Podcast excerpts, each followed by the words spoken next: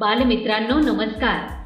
आपण ऐकत आहात महाराष्ट्रातील पहिले शैक्षणिक रेडिओ चॅनेल माय अनंत. प्रस्तुत करता अनंत इंग्लिश स्कूल सातारा. अधिक माहितीसाठी आमच्या अँकर dot F M slash my Anant. या पेजला आवर्जून भेट द्या आणि आमचे कार्यक्रम हक्काने ऐका. इथे मिळतात तुमच्या पाल्यांना प्रगतीचे नवे पंख आणि तुमच्या चिमुकल्यांच्या स्वप्नांना आकार.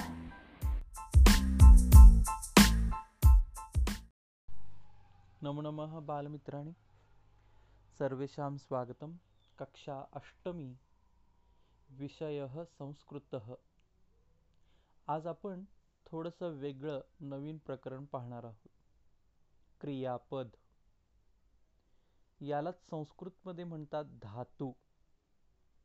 क्रियापदाच्या मूळ शब्दाला धातू असे म्हणतात.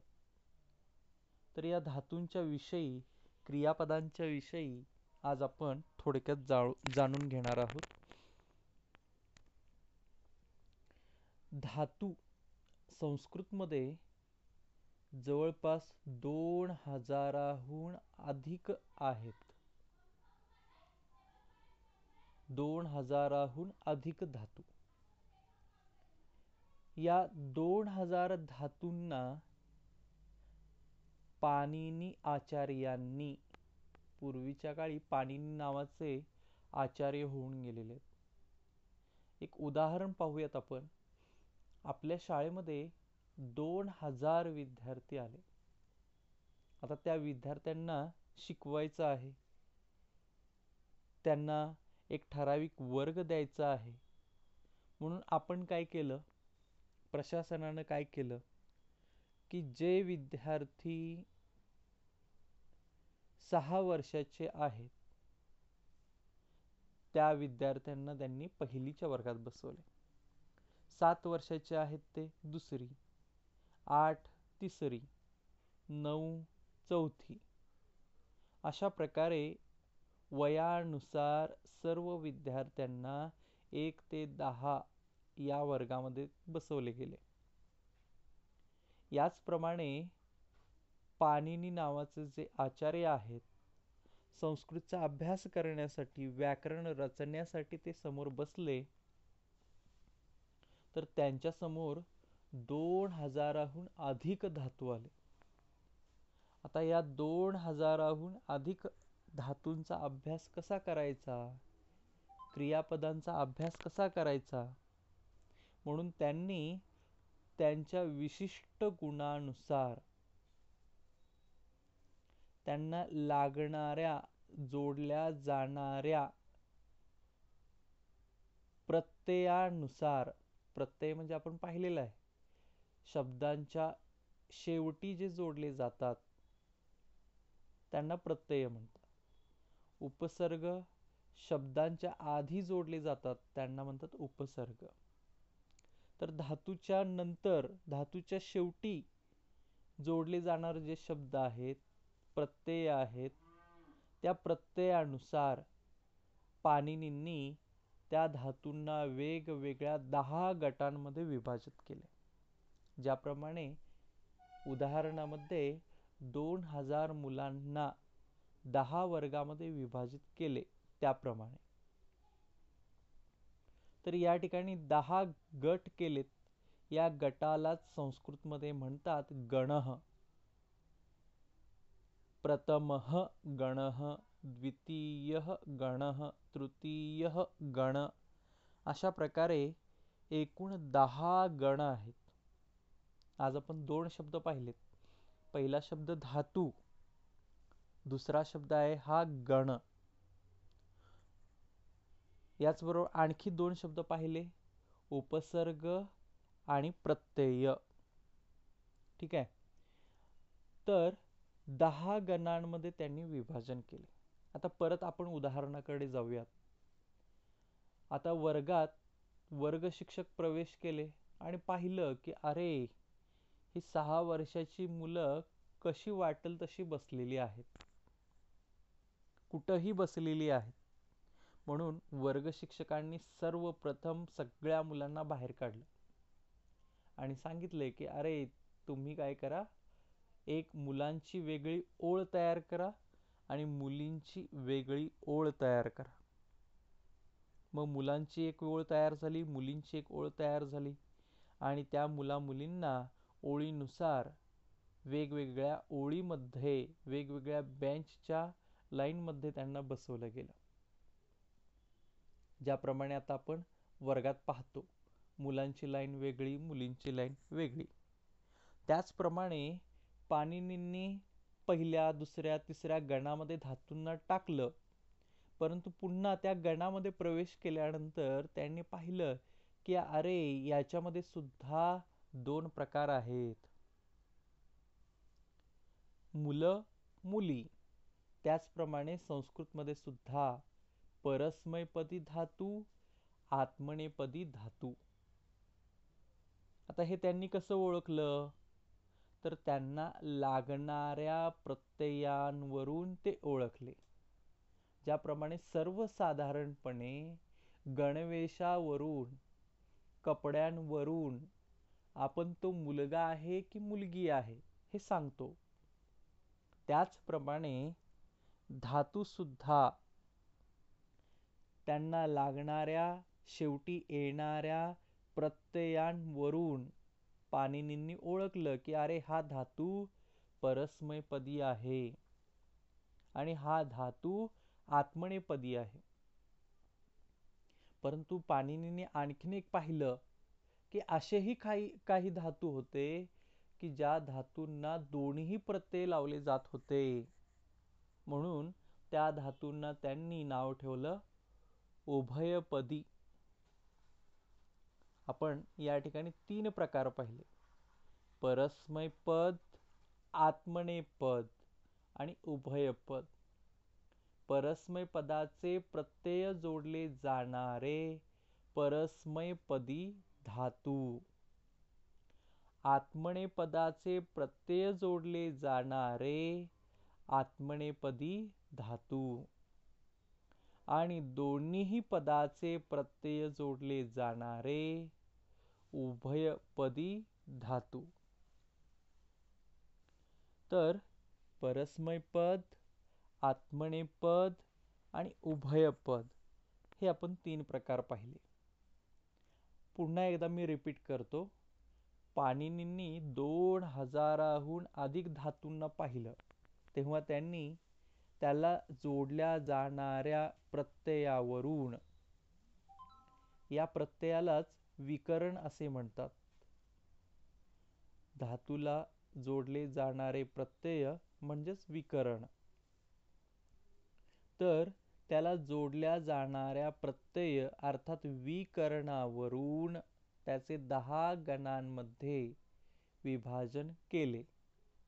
आणि पदाचे प्रत्यय जोडले जाणारे पाहून परस्मयपद आत्मनेपद आणि उभयपद या तीन गटांमध्ये तीन पदांमध्ये हे पद आहेत तीन पदांमध्ये त्यांचे वर्गीकरण केले.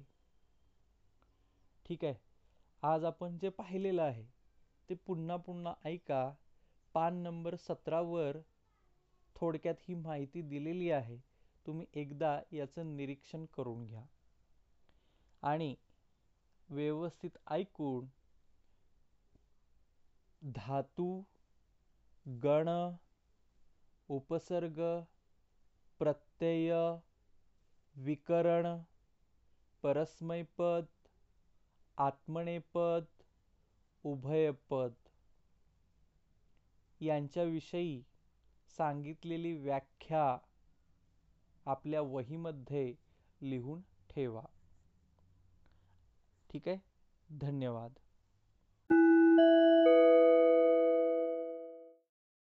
नमो नमः मित्राणि सर्वेषां स्वागतं कक्षा नवमी विषयः संस्कृतः. भाषासूत्रम् एक. नामानी. इयत्ता आठवीमध्ये आपण अकारांत इकारांत हे शब्द पाहिलेले आहेत यावर्षी आपण उकारांत ऋकारांत आणि व्यंजनांत काही शब्द पाहणार आहोत. त्यापैकी सर्वप्रथम उकारांत शब्द पाहणार आहोत. उकारांत भानू हा शब्द आपल्या पाठ्यपुस्तकात दिलेला आहे. भानूचा अर्थ होतो सूर्य. सूर्य हा पुल्लिंगी शब्द आहे. यालाच भानू असे सुद्धा म्हणतात. भानू उकार पहिला आहे. आपल्या पाठ्यपुस्तकामध्ये बावीस पान नंबरवर दिलेला आहे.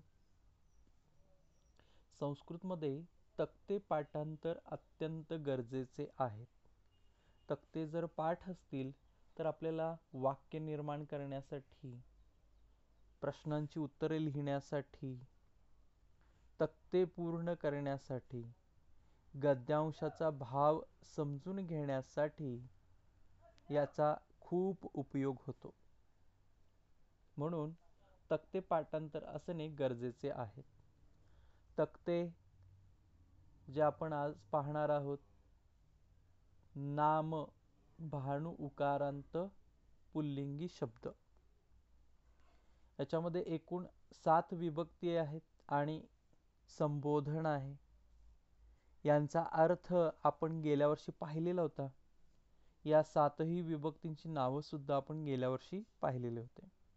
कर्ता प्रथमा कर्म द्वितीया करण तृतीया संप्रदान चतुर्थी अपादान पंचमी संबंध षष्ठी अधिकरण सप्तमी आणि संबोधनम. त्यानंतर यांचा अर्थ सुद्धा आपण पाहिलेला होता. प्रथमा काही अर्थ नाही. द्वितीया ला. तृतीया ने कडून. चतुर्थी साठी असा याचा अर्थ होतो. पंचमीमध्ये पासून असा अर्थ अर्थ होतो. देवात देवापासून. षष्टीमध्ये चाचीचे देवस्य देवाचे दोन देवांचे सर्व देवांचे. सप्तमी त मध्ये वर आणि संबोधनामध्ये हे अरे संबोधनासाठी बोलवण्याकरिता याचा वापर केला जातो. तर आठवीला झालेलं व्याकरण सुद्धा आपल्याला माहीत असणं गरजेचं आहे. आठवी नववीचंच व्याकरण आपल्याला पुन्हा दहावीला आहे. बोर्ड परीक्षेला सुद्धा विचारलं जातं. भानु उकारांत पुल्लिंगम नाम.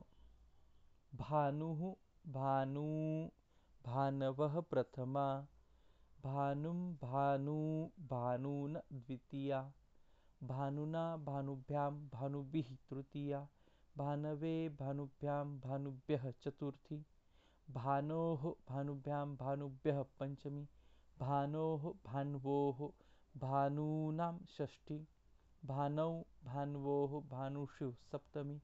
हे भानो, हे भानु, हे भानवः संबोधनम। तर भानू हा रस्व उकारांत शब्द आहे, परंतु प्रथमा, द्वितीया, द्विवचनामध्ये, द्वितीया बहुवचनामध्ये, षष्ठी बहुवचनामध्ये उकार हा दीर्घ झालेला आहे. भानू असा झालेला आहे. तर हे बदल लक्षात ठेवायचे आहेत. या भानूप्रमाणेच जे जे उकारांत पुल्लिंगी शब्द आहेत त्या सर्व शब्दांची रूपे बनतात. मनु अनु विष्णू साधू इंदू पशु वारू प्रभू गुरु इत्यादी उकारांत शब्दांची रूपे या भाणूप्रमाणेच तयार होतात. यानंतर धेनू उकारांत शब्दामध्ये धेनू हा शब्द स्त्रीलिंगी आहे. गौ हो गाय ज्याप्रमाणे अकारांत शब्दामध्ये पुल्लिंग आणि नपुसकलिंगी होते शब्द आणि आकारांतमध्ये स्त्रीलिंगी. इकारांतमध्ये कवी पुल्लिंगी मती स्त्रीलिंगी. इकार तर तेच आहे रस्वच ई आहे. परंतु काही शब्द पुल्लिंगी आहेत कवीसारखे तर मतीसारखे काही शब्द स्त्रीलिंगी आहेत. याचप्रमाणे याही ठिकाणी उकार तर तोच आहे परंतु त्यामध्ये काही उकारांत शब्द पुल्लिंगी आहेत काही स्त्रीलिंगी आहेत काही नपुसकलिंगी आहेत. तर धेनू हा उकारांत शब्द आपण पाहूयात. उकारांतम स्त्रीलिंगम नाम. धेनु धेनू धेनवः प्रथमा. धेनुं धेनू धेनूः द्वितीया. धेन्वा धेनुभ्यां धेनुभिः तृतीया. धेनवे धेनवै धेनुभ्यां धेनुभ्यः चतुर्थी. धेनोः धेन्वाः धेनुभ्यां धेनुभ्यः पञ्चमी. धेनोः धेन्वाः धेन्वोः धेनूनां षष्ठी धेनौ धेन्वां धेन्वोः धेनुषु सप्तमी हे धेन हे धेनू हे धेनवः संबोधनम। पहा जे उकारांत स्त्रीलिंगी शब्द आहेत त्यांची रूपे उकारांत भानूप्रमाणेच तयार झालेले आहेत.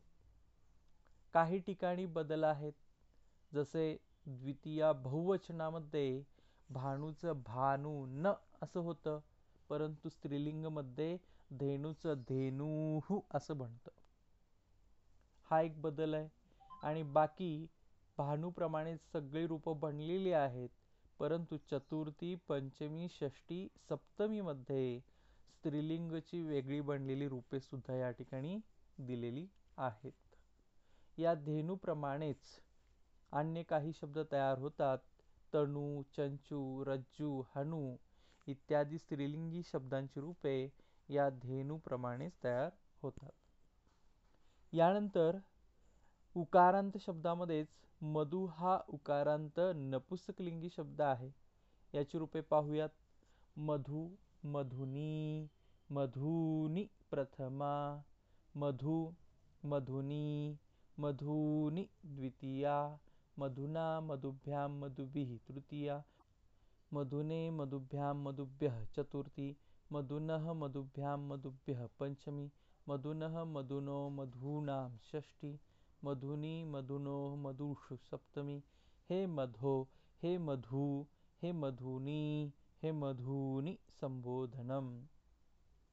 या मधुप्रमाणेच वस्तू अंबू जानू दारू इत्यादी उकारांत शब्दांची रूपे तयार होतात. तर अशा प्रकारे उकारांत शब्दांची रूपे आज आपण या ठिकाणी पाहिलेली आहेत. उकारांत शब्दांची रूपे तोंड पाठ करावीत. पुन्हा पुन्हा लिहिण्याचा सराव अभ्यास आपण करावे. धन्यवाद. नमो नमः मित्राणि सर्वेषां स्वागतम. कक्षा दशमी विषयः संस्कृतः। षष्टः पाठः युग्ममाला। श्लोक क्रमांक पाच आपण पाहत होतो। हा श्लोक अनुष्टुप वृत्तामध्ये लिहिलेला आहे। उत्तमो नातिवक्ता स्याद। धमो बहुभाषते। सुवर्णेन ध्वनिस्तादृक् यादृक्कांसे प्रजायते। उत्तमो नातिवक्ता स्याद धमो बहुभाषते। सुवर्णे न ध्वनिस्तादृक् यादृक्कासे प्रजायते। हा श्लोक जेव्हा श्लोक पूर्तीसाठी परीक्षेत विचारला जातो तेव्हा अनेक विद्यार्थी सुवर्णे न हे दोन्ही शब्द एक करतात आणि सुवर्णेन असं लिहितात. सुवर्णेमध्ये सप्तमी विभक्ती आहे आणि न याचा अर्थ नाही असा होतो. परंतु एकत्र लिहिल्याने सुवर्णेन तृतीया विभक्ती होते आणि श्लोकाचा अर्थ बदलतो. त्यामुळे काळजीपूर्वक श्लोक लेखन करावे. सुवर्णे आणि न. संधिविग्रह पाहूयात. उत्तम अधिक न अधिक अतिवक्ता. स्यात अधिक अदम अधिक बहु. ध्वनी अधिक तादृक अधिक यादृक अधिक कांसे या ठिकाणी तादृक यादृक हे युग्म शब्द आलेले आहेत. या ठिकाणी कवी काय म्हणत आहेत पाहूयात. उत्तमो नाती वक्ता स्यात उत्तम पुरुष उचा विचाराने श्रेष्ठ असलेला मनुष्य अर्थात उत्तम पुरुष हा अधिक बोलत नाही. न अतिवक्ता स्यात तो अधिक बोलत नाही जास्त बडबड करत नाही. परंतु अधमो बहुभाषते. परंतु विचाराने प्रौढ नसलेला विचारशून्य असलेला अज्ञानी असलेला अधम असलेला व्यक्ती हा सतत बडबड करत राहतो. विचाराने प्रौढ असलेला उत्तम प्रतीचा व्यक्ती मनुष्य हा कमी बोलतो बडबड करत नाही. तर विचाराने शून्य असलेला अधम असलेला व्यक्ती हा सतत बडबडतो. यादृशम ज्याप्रमाणे सुवर्णेन ध्वनिस्तादृक यादृक कांस्य प्रजायते ज्याप्रमाणे कांस्य या धातूतून आवाज जितका जास्त निघतो तितका आवाज सुवर्णेन न सोन्यामधून निघत नाही. कांस्य या धातूवरती आघात केले असता त्याचा जितका आवाज येतो तितका आवाज सोन्याचा येत नाही. म्हणजेच सोनं ज्याप्रमाणे उत्तम प्रतीचं असतं परंतु त्याचा आवाज जास्त होत नाही. त्याचप्रमाणे उत्तम प्रतीचे लोक हे सतत बडबड करत नाहीत. हे या श्लोकामध्ये सांगितलेलं आहे. अन्वय पाहूयात. उत्तम न उत्तम अतिवक्ता न स्यात अदम बहुभाषते यादृक्कांसे ध्वनिः प्रजायते तादृक् सुवर्णे ध्वनि न प्रजायते। श्लोक क्रमांक सहा। यादृशं वपते बीजं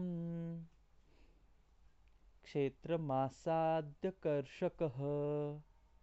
सुकृते दुष्कृते वापी तादृशं लभते फलम. हा सुद्धा श्लोक अनुष्टुप वृत्तामध्ये आहे. यादृशं वपते बीजं क्षेत्रमासाद्यकर्षकः. सुकृते दुष्कृते वापी तादृशं लभते फलम. क्षेत्रम अधिक आसाद्य वा अधिक अपि. कवी काय म्हणत आहेत पाहूयात? शेतकरी कर्षक कृषक समानार्थी शब्द आहे. शेतकरी हा शेतामध्ये जाऊन जसे बी पेरतो तसेच त्याला फळ मिळते. या दृश्यम वपते.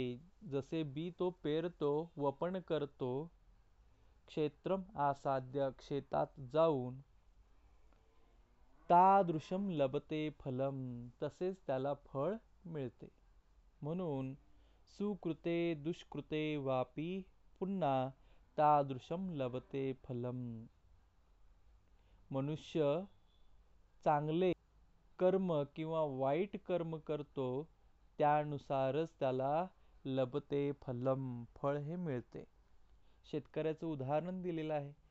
शेतकरी शेतात जाऊन जसे बी पेरतो तसेच त्याला फळ मिळते. त्याचप्रमाणे मनुष्य जसे कर्म करतो कार्य करतो चांगले वाईट त्यानुसार त्याला त्याचे फळ मिळते. त्यामुळं आपण सतत चांगलं कार्य चांगले कृत्य करत राहिले पाहिजे. चांगलं कार्य केल्याने भविष्यामध्ये आपल्याला त्याचे चांगले फळ मिळते. त्याचा अन्वय पाहूया या श्लोकाचा.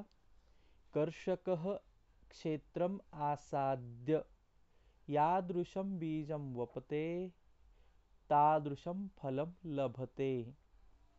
तथैव मनुष्यः सुकृते वा दुष्कृते वा अपि तादृशम् इष्टम अनिष्टम वा फलम लभते। या ठिकाणी पहा आसाद्य। आ उपसर्ग आहे. आणि या ठिकाणी आस धातू आहे. याच्यामध्ये य प्रत्यय वापरलेला आहे. आसाद्य. आसाद्य अर्थात गतवा जाऊन. तर दोन श्लोक या ठिकाणी आज आपण पाहिलेत. आणि अशा प्रकारे हे युग्ममाला आपलं या ठिकाणी पूर्ण झालेलं आहे. युग्ममाला सुद्धा आपल्याला पाठांतरासाठी आहे. या पद्यांवरती प्रश्न क्रमांक तीन असतो. बोर्डाच्या प्रश्नपत्रिकेमध्ये तृतीय विभाग अर्थात प्रश्न क्रमांक तीन हा पद्यावरती आधारित असतो. तो ऐंशी मार्काच्या पेपरमध्ये अठरा गुणांसाठी असतो. आता याच्यावरती येणारे प्रश्न कसे असतात हे आपण थोडक्यात पाहूयात.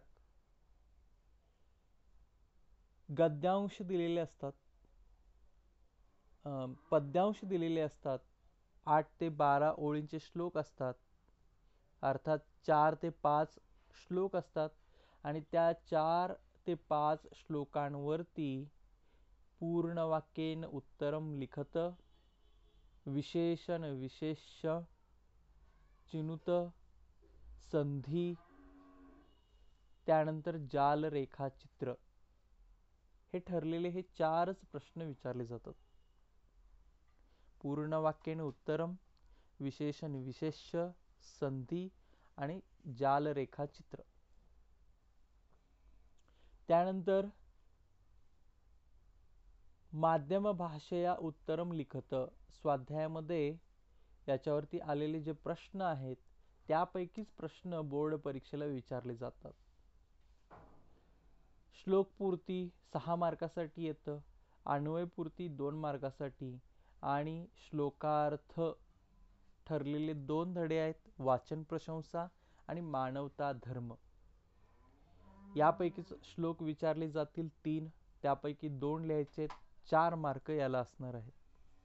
तर अशा प्रकारे या व्यतिरिक्त इतर कोणताही प्रश्न या श्लोकांवरती विचारला जाणार नाही आहे याकरिता श्लोक पाठांतर अन्वय श्लोकार्थ त्या विशेषण विशेष संधी यांची आपल्याला चांगली तयारी करायची आहे. या व्यतिरिक्त आपल्याला जास्त काही याचं पाहायचं नाही आहे तर अशा प्रकारे आज आपण युग्ममाला पूर्ण केलेला आहे. यातील श्लोक पाठ करावेत. लिखाणाचा जास्तीत जास्त सराव करावा. धन्यवाद.